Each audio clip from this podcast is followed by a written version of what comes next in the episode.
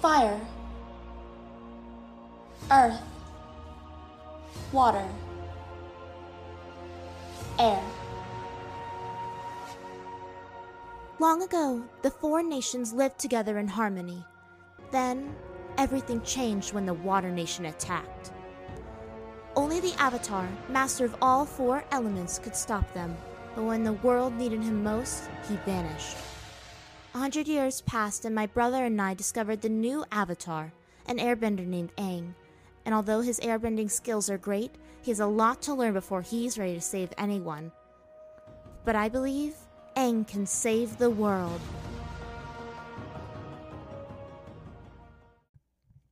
Hey all, it's Madame Meow here, welcoming you to Chapter 23 The Cave of Two Lovers.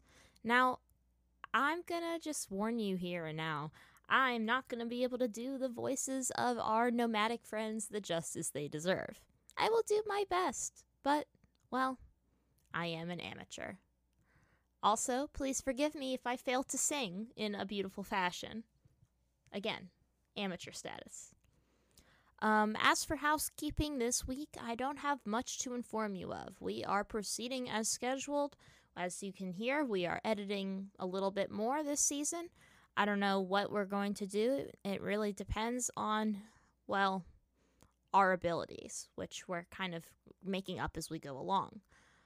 Um, apparently, there is a distorted reality subreddit. I was not aware of this. It looks like there's about three people on it, including ourselves. I'm having a lot of trouble using Reddit today. My phone seems to be malfunctioning, but the subreddit is called hmm r slash distorted underscore reality. Cool. So hypothetically, if you wanted to post about distorted reality and keep it contained to a specific zone meant for distorted reality content, that could be the place. It might be nice to have a little bit of a active fandom discussion, don't you think? All right. Um, other than that, just reminding you this chapter has not been edited in a while. Here is the ad and the show. Distorted Reality by Bathan, Chapter 23 The Cave of Two Lovers. Authoring to my original notes, I kept this chapter pretty similar to the episode because it was meant as a fan servicey one to begin with and for filler reasons, so have some shipping fun as a treat. At the time of writing this, I didn't care much for this episode or the singing nomads, and I think it shows. I've since warmed up to them, though. In my opinion, Aang's out of character this chapter, even for me, so I might go back and change this one day, too. Book 2 Earth, Chapter 2 The Cave of Two Lovers. Fear and loathing gripped his veins as Zuko was bashed aside forcefully, falling unconscious as he hit burned debris, springing black ash into the air. Aang went on the offensive against the vicious firebender, blasting her with as little mercy as she gave the rest of the Earth Kingdom. After the comet came, the Earth Kingdom was little more than ash and death, and only Ba Sing Se stood, though it was under control of the Fire Nation anyway. The Avatar and the Order of the White Lotus only served as a feeble distraction to the Fire Nation, which only impeded Ozai from unleashing his wrath on the eastern lands. Instead, they fought him in his homeland and lost, while Azula was sent to do the deed against the Earth Kingdom. As a result, it was burned completely to the ground. Aang kept using the circular movements of the dancing dragon form, swatting aside Azula's fiery attacks as he imitated a real dragon. At any given moment, he was able to transition into airbending attacks easily because of the similar movements, and he used them to great effect. Why are you still fighting? Azula asked him scornfully when she was a safe distance away. There's nothing left to fight for. You already lost.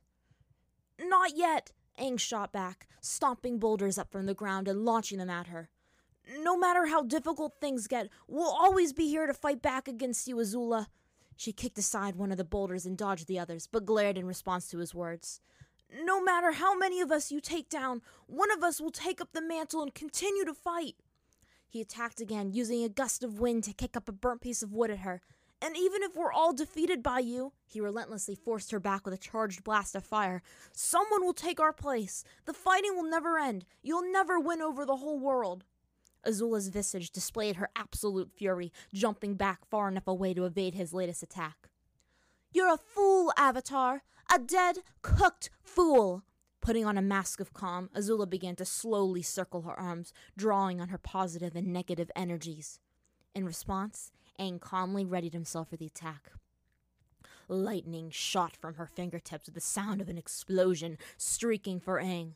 The Avatar guided it to his own fingertip, drawing it in closer to his body, absorbing by his left hand down into his stomach. The power felt just as intense as wielding his own lightning, but this had the added element of danger. But he was not afraid. After passing it through his stomach, carefully avoiding his heart, he led the energy out through his right hand, sending it exploding back towards Azula. Amber eyes wide with surprise, she propelled herself to the side with her characteristic blue flames that shot harmlessly into the sky. Dear Zuzu taught you that little trick, didn't he? The girl assumed, narrowing her eyes at him.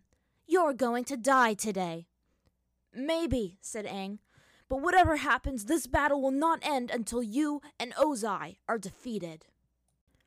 Wake up, Aang!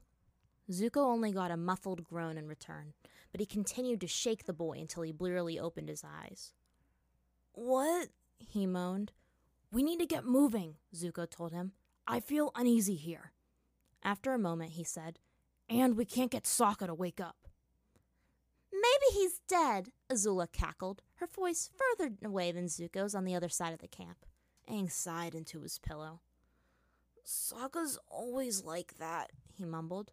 What did you just say? Azula asked inquisitively, coming closer to the younger boy. Aang shot up, suddenly remembering where he was. I I said Sokka's like a sloth cat, he said slowly. Azula was skeptical. As Aang fully woke up, he scanned his surroundings quickly for any sign of danger and sorely missed his seismic senses, which made the job much easier.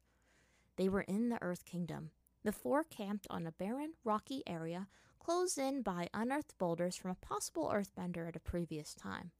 Zuko and Azula, who always woke up earliest, had a campfire going, and Zuko had put on a pot of breakfast over the open flames.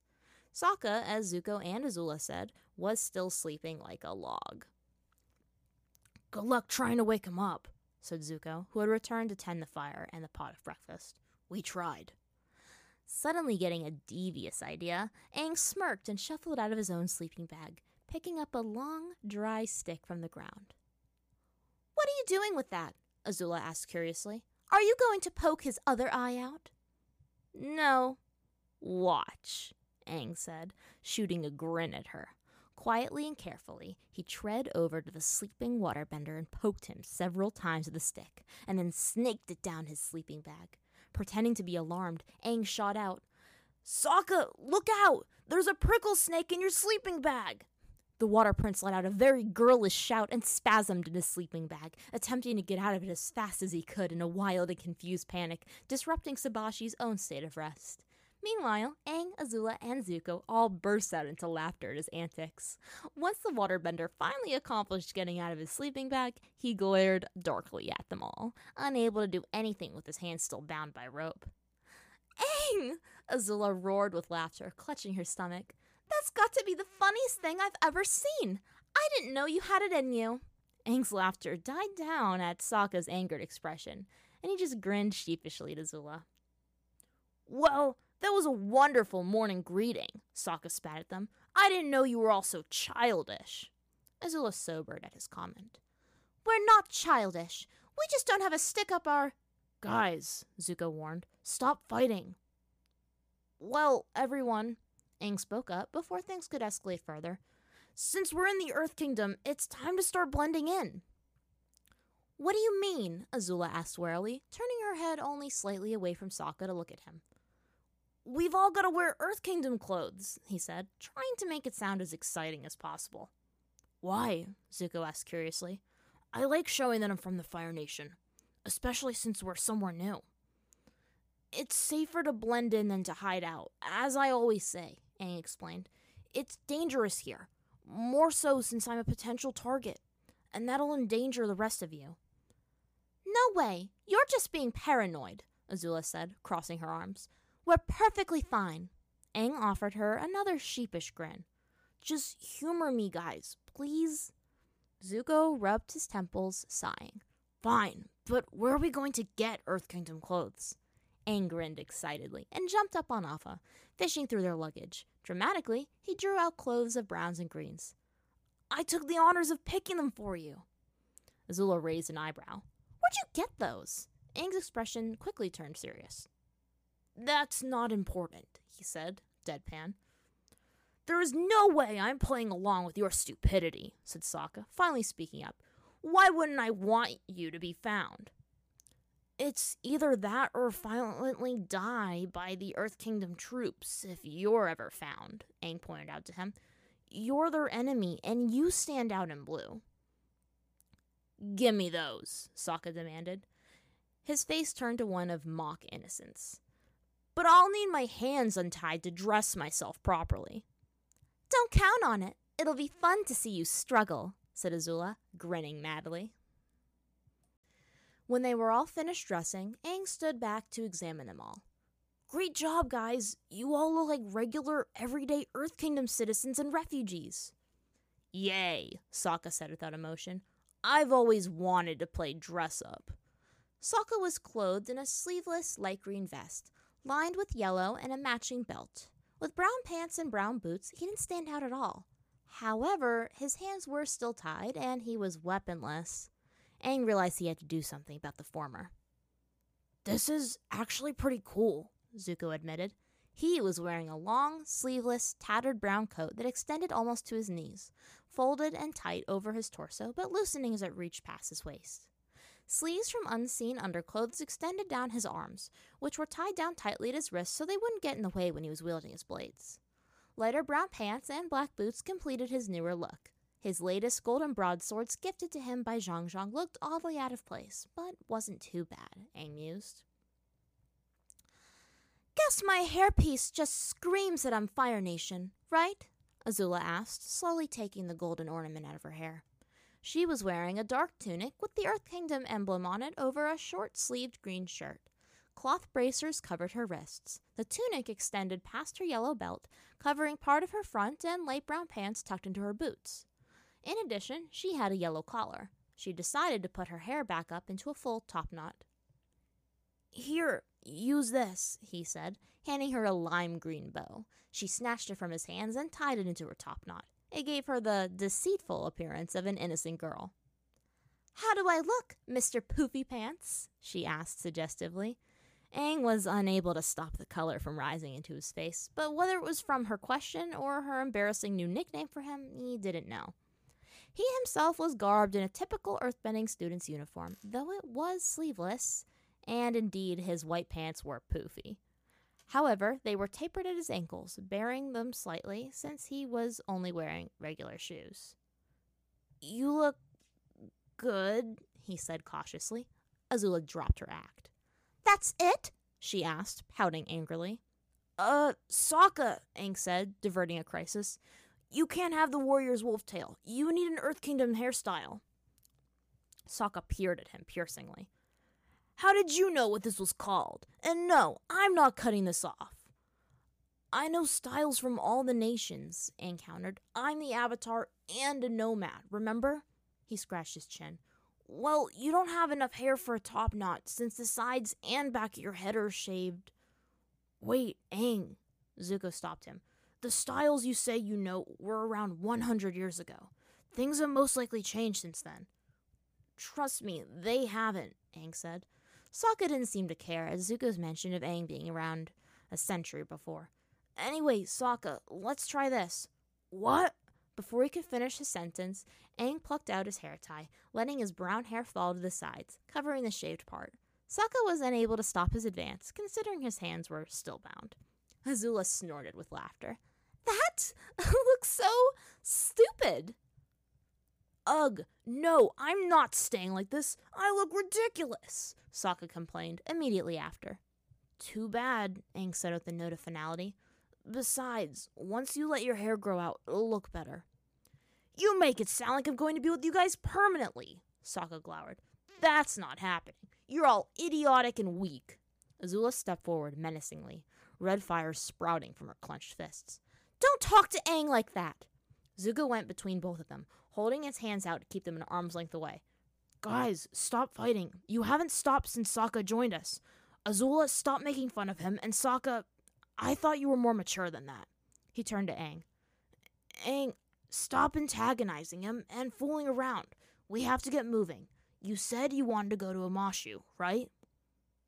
Aang, stunned, was only able to nod. Azula didn't back down, though.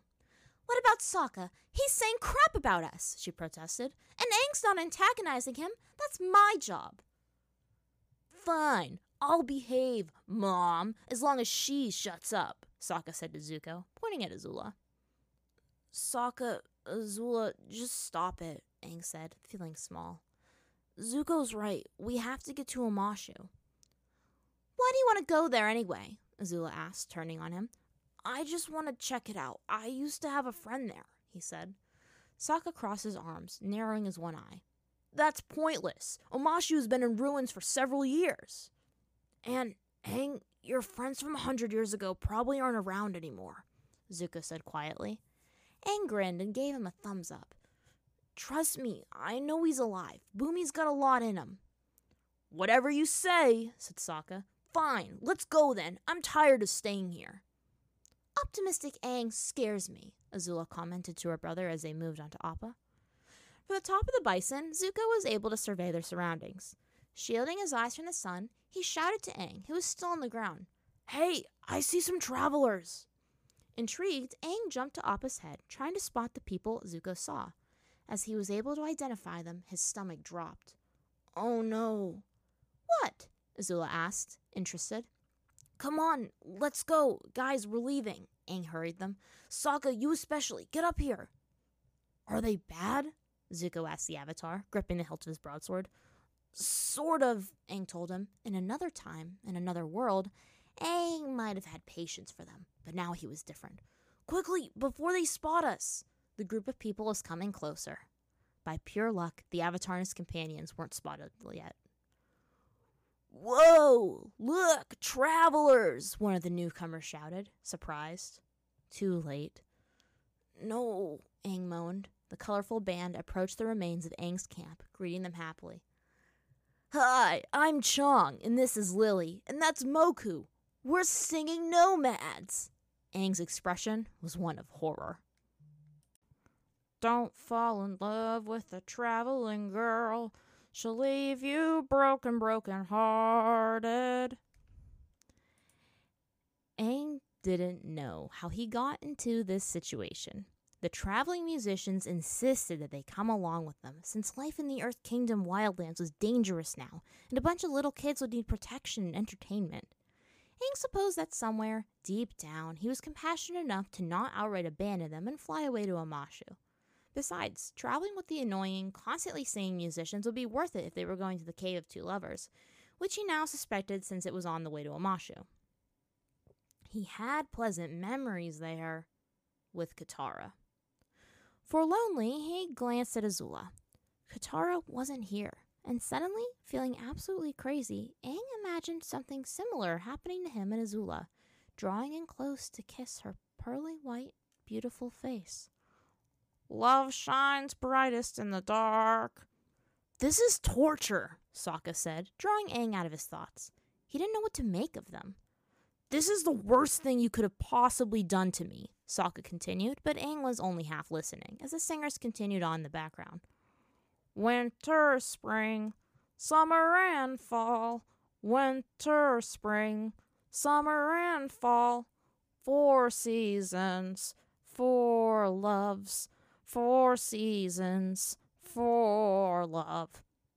And this has got to be the most boring landscape I've ever seen, Sokka complained again. The land around them was barren, a few lifeless husks of trees dotting the otherwise flat land, surrounded by mountainous regions. The travelers were currently walking through a small crevice leading to the mountain paths. At these words, Aang glared at the water prince. Shut up, Aang said to him harshly. Your own people did this. They sucked the land dry with their water bending because of your stupid war.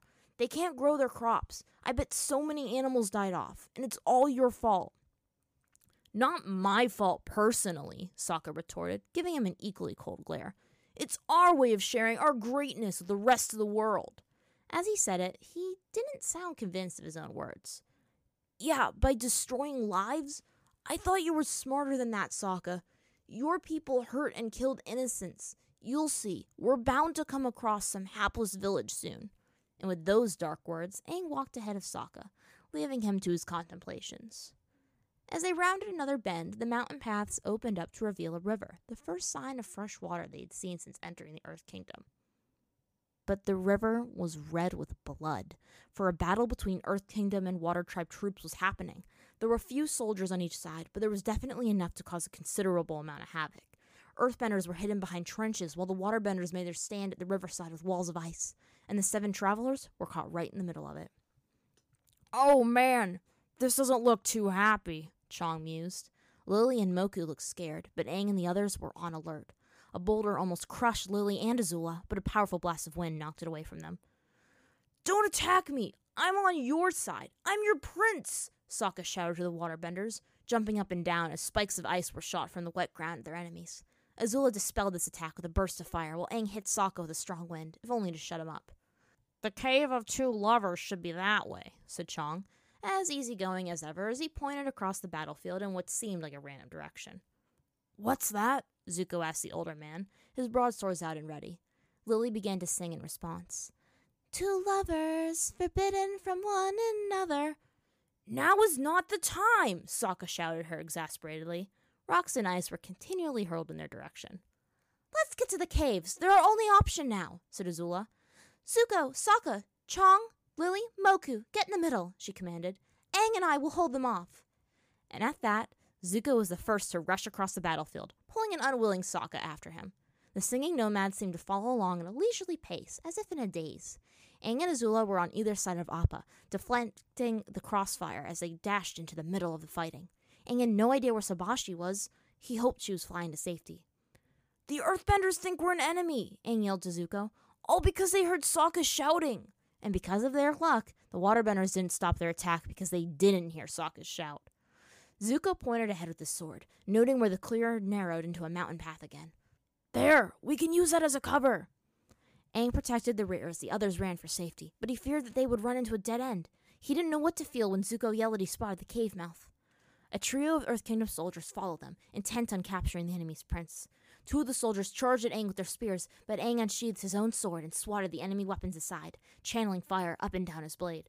The third soldier sifted the ground beneath his feet, pushing the Avatar back. Looking behind him to see Appa scurrying to the cave after the others, Aang turned back to the soldiers, ready to attack, but the three launched boulders at the cave mouth. They were causing a cave in. No! Aang shouted, forsaking the battle with the soldiers to run after his friends. With the speed only an airbender possessed, Aang dashed into the cave right as the rocks fell, preventing their means of escape. He was met with instant darkness and loud noises as the rocks shifted into place. Once everything was quiet, a flame popped into existence in Azula's palm, and Aang followed suit. To his surprise, he and Azula were the only ones there. Where is everyone? Aang asked, searching for his friends and the singing nomads. Further in the cave, but there was another cave in, and we were split off from them, Azula said. At least, that's what I think happened. I stayed near the mouth to make sure you got here okay. Thanks, Azula. I'm glad I'm not completely alone, he said, smiling at her. Don't get mushy on me, she reprimanded him, but the darkness hid her blush. It's kind of funny. We're the only two firebenders, so the others must be stumbling around in the darkness. Ha! I wish I could see them. Well, we won't be seeing anybody until we get out of here, Aang said. Let's hope they get out safely. You know, for a supposed master of strategizing, you sure are an idiot, Zuko yelled at Sokka. Why did you shout to the whole world who you were? You almost got us killed. I couldn't care less if you guys got killed, Sokka replied, refusing to meet Zuko's eye. The cavern was lit by the torchlight of the nomads, who were watching the scene with mild interest. Well, if you didn't notice, you were being attacked too, Zuko growled and clenched his fist, trying to contain his anger. And for all I know, Azula and Aang were probably crushed in the cave in. Oh, don't let the cave in get you down. Don't let the falling rocks turn your smile into a frown. When the tunnels are darkest, that's when you need a clown. Hey, Don't let the cave in get you down, Zuko. Chong continued singing happily, strumming away on his pipa. Leela danced and shook her tambourines as Moku beat on his large drums. And I'm about to kill these musicians, Sokka muttered. Zuko, completely ignoring them, punched the rock wall separating them from Aang and Azula, nearly breaking his hand. He clenched his teeth in pain. Sabishi chittered sadly from around Moku's neck. Doesn't look like anyone else is doing anything to try to get us out of here, Sokka mused to himself. Guess it's up to me. He turned to the broody and angry Zuko. Hey, mind cutting up the rope that's tying my hands together? I can't exactly do anything to help like this. Why would you want to help? Zuko's voice was hoarse. Listen, I want to get out of here as much as you do, and since no one else is stepping up to the plate, it's my job to come up with the ideas. Now cut these, Sokka explained, holding out his wrists to Zuko. He wanted to get out of here badly. He wasn't sure how long he'd be able to stand the company of the annoying singers. Zuko, however, seemed to be able to tolerate them, if he didn't have the ability to outright ignore them. Why should I trust you? You'd probably just turn on us. Sokka rolled his eye. Whatever, fine, let's rot in here for all I care. Zuko handed his torch off to Chong, and before Sokka could blink, the warrior unsheathed one of his swords and cut the rope effortlessly. Grinning, Sokka stretched his arms and tore off the remains of the rope, rubbing his sore wrists. Let's get cracking. Aang pulled at the heavy, round wooden door in an effort to make it budge, while Azula stood off to the side, providing him light but otherwise letting him do all the work. Appa moaned mournfully and impatiently behind them, getting edgy in the tunnels. In retrospect, Aang figured it was probably this experience that made Appa afraid of small spaces in his own world. Appa snorted, and suddenly he charged at the door that Aang struggled to open. Aang let out a panicked shout and jumped out of the way, even pushing Azula to safety. Their flames went out for a moment, but Appa succeeded in making an opening. Aang stood and brushed himself off, lighting another fire in his palms. Thanks for helping me back up, Aang, Azula said, annoyed. He could tell she was getting irritated in the cave. Apparently, she liked them as much as Appa. Standing, she looked into the new room that Appa opened. What is this place? she asked, letting the light enter. It's a tomb, Aang stated, hopping into the chamber. He held up his flame to the monolithic carving of the two lovers in an eternal kiss. Their two sarcophagi lay in peace, not far away. Whose? Azula wondered. Probably the two lovers, he suggested, raising an eyebrow. Look, there's an inscription beneath the carving. Shooting a glare at him, Azula approached the carving and read aloud the story of the two lovers. As she read, Aang was brought back to the moment alone he shared with Katara. Love is brightest in the dark, Azula read. She scoffed. That's gotta be the corniest thing I've ever heard. She frowned when Aang didn't laugh. Still, that's a pretty tragic love story. I guess, Aang said. He almost had his first kiss with Katara here. You know, I just had this crazy idea. What? Azula asked. Aang seemed to say his words slowly and carefully, but he wasn't fixed on her. Instead, he looked up at the carving, appearing con- contemplative and a little sad. What if we kissed? You're bad at ideas, Moku pointed out to Sokka. Sokka held a piece of parchment in front of his face, trying to map out the tunnels they had already traversed. However, things seemed to be changing. Why don't you help? he shot at Zuko, who was walking uselessly at his side. Aren't you good with maps? I'm good at reading them, not making them, Zuko told him, his voice emotionless.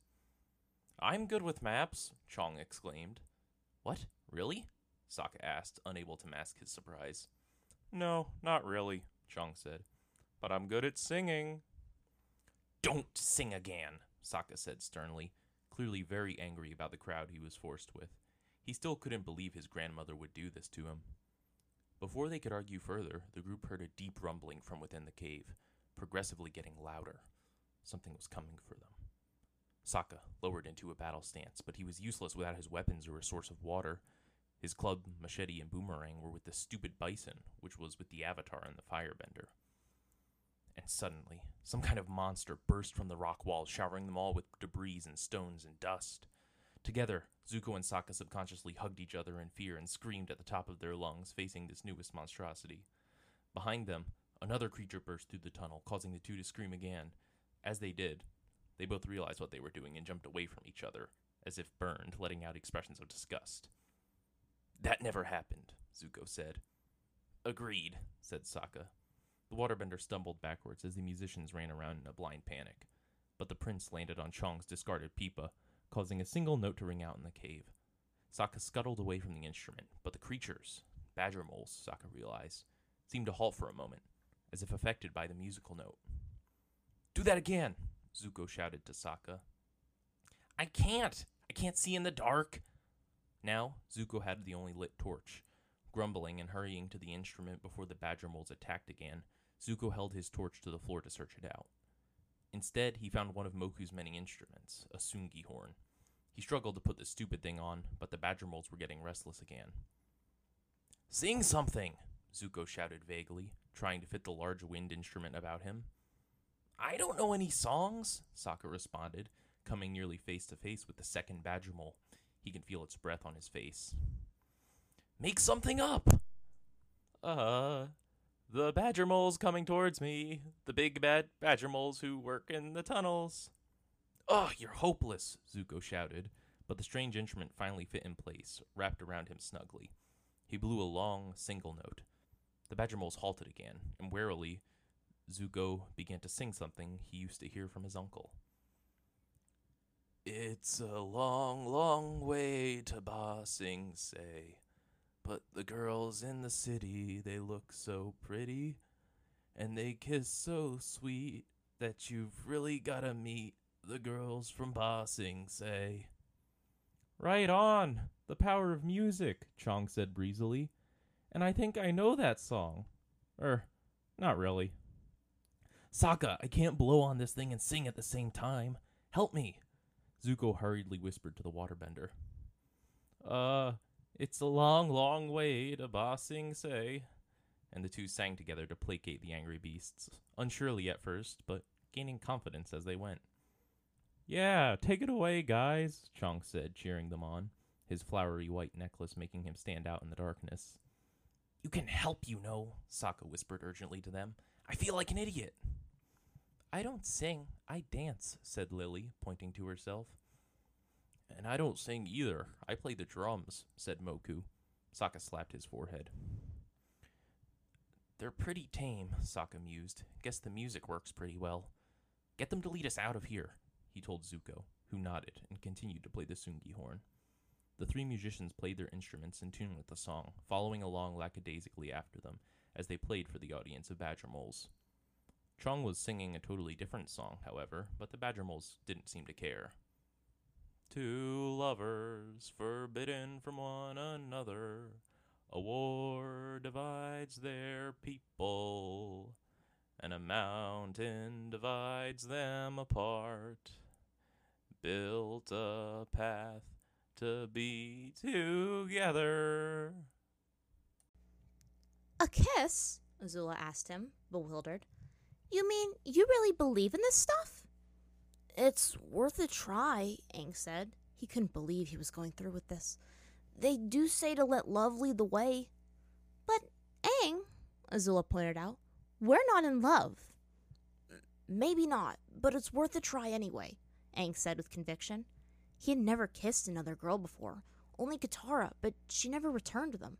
She didn't want to get in the way of his duties. What would it be like if a kiss was mutual? Do you want this? You mean, do I want to kiss you? She asked for clarification. That's absurd. O- only in a life or death situation, she chuckled nervously. This is as close as it gets to a life or death situation, Aang mentioned, giving an uneasy smile. Would it be the same to kiss Azula? She suddenly seemed childish in a way. She twirled one of her bangs and shuffled her feet.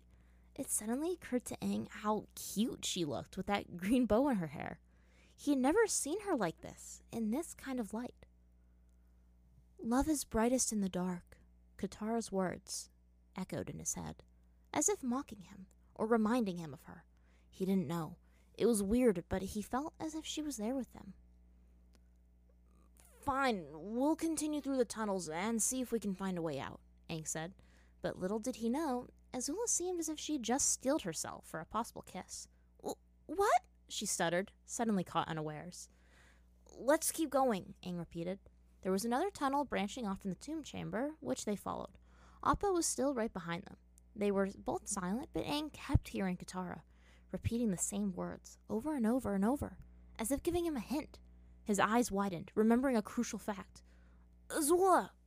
What? she asked, alarmed. Put your fire out, he said, clenching a fist over his own flame. Why? Just do it, he ordered, and she complied without another question, surprisingly.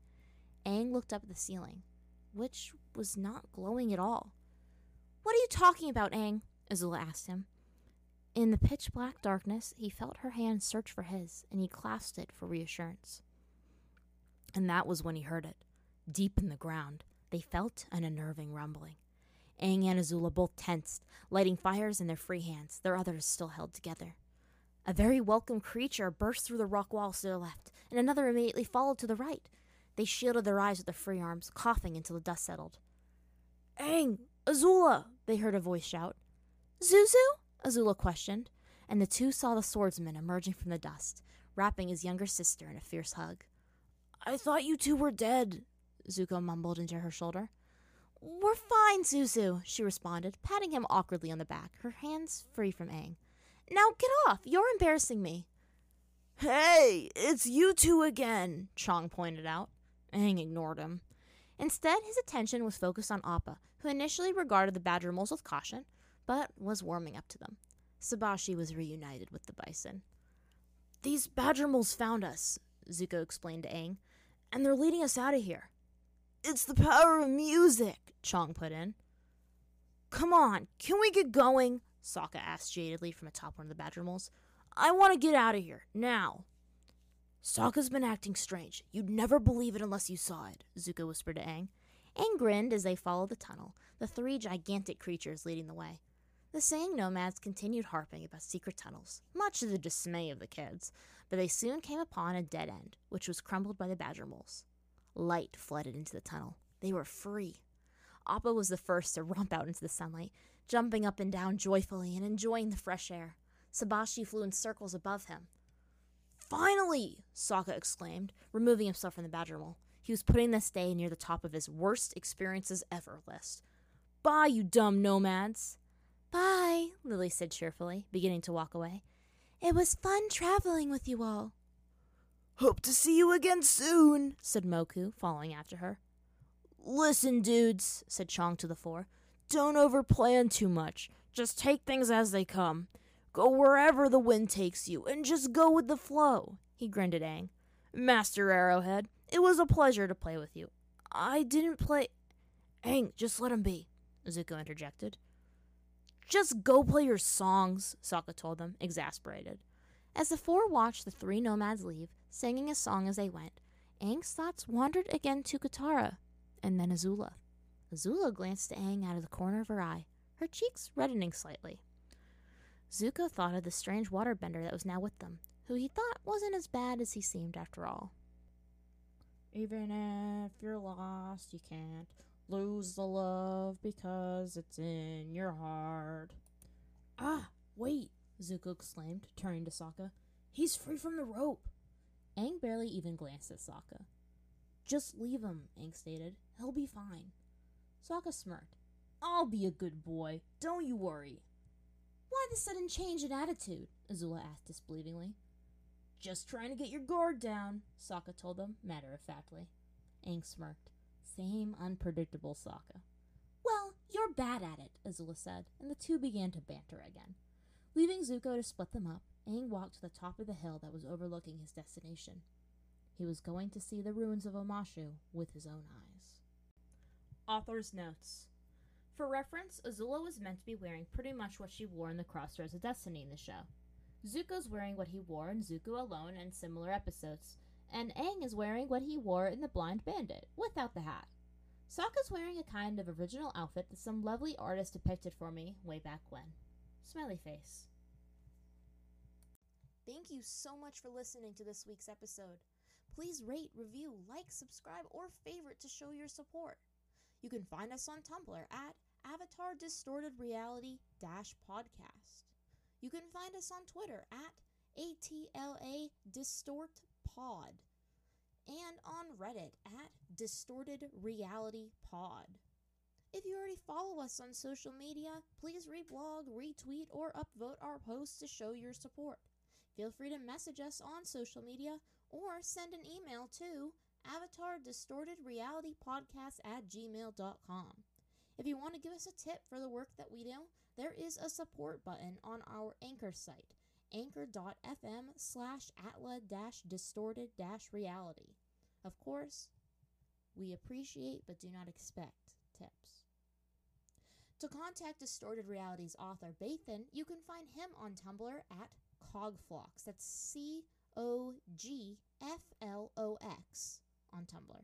If you have a friend who you think would enjoy Distorted Reality, whether it's the work itself or our content, please share it with them. All art used was created by Tumblr user Avatar Distorted Reality. Not Avatar Distorted Reality Dash Podcast, that's us. They are also responsible for translating the scenes into comic book form, which is one of the more famous ways that people have been introduced to the fic. Again, thank you so much for listening, and we will see you next time.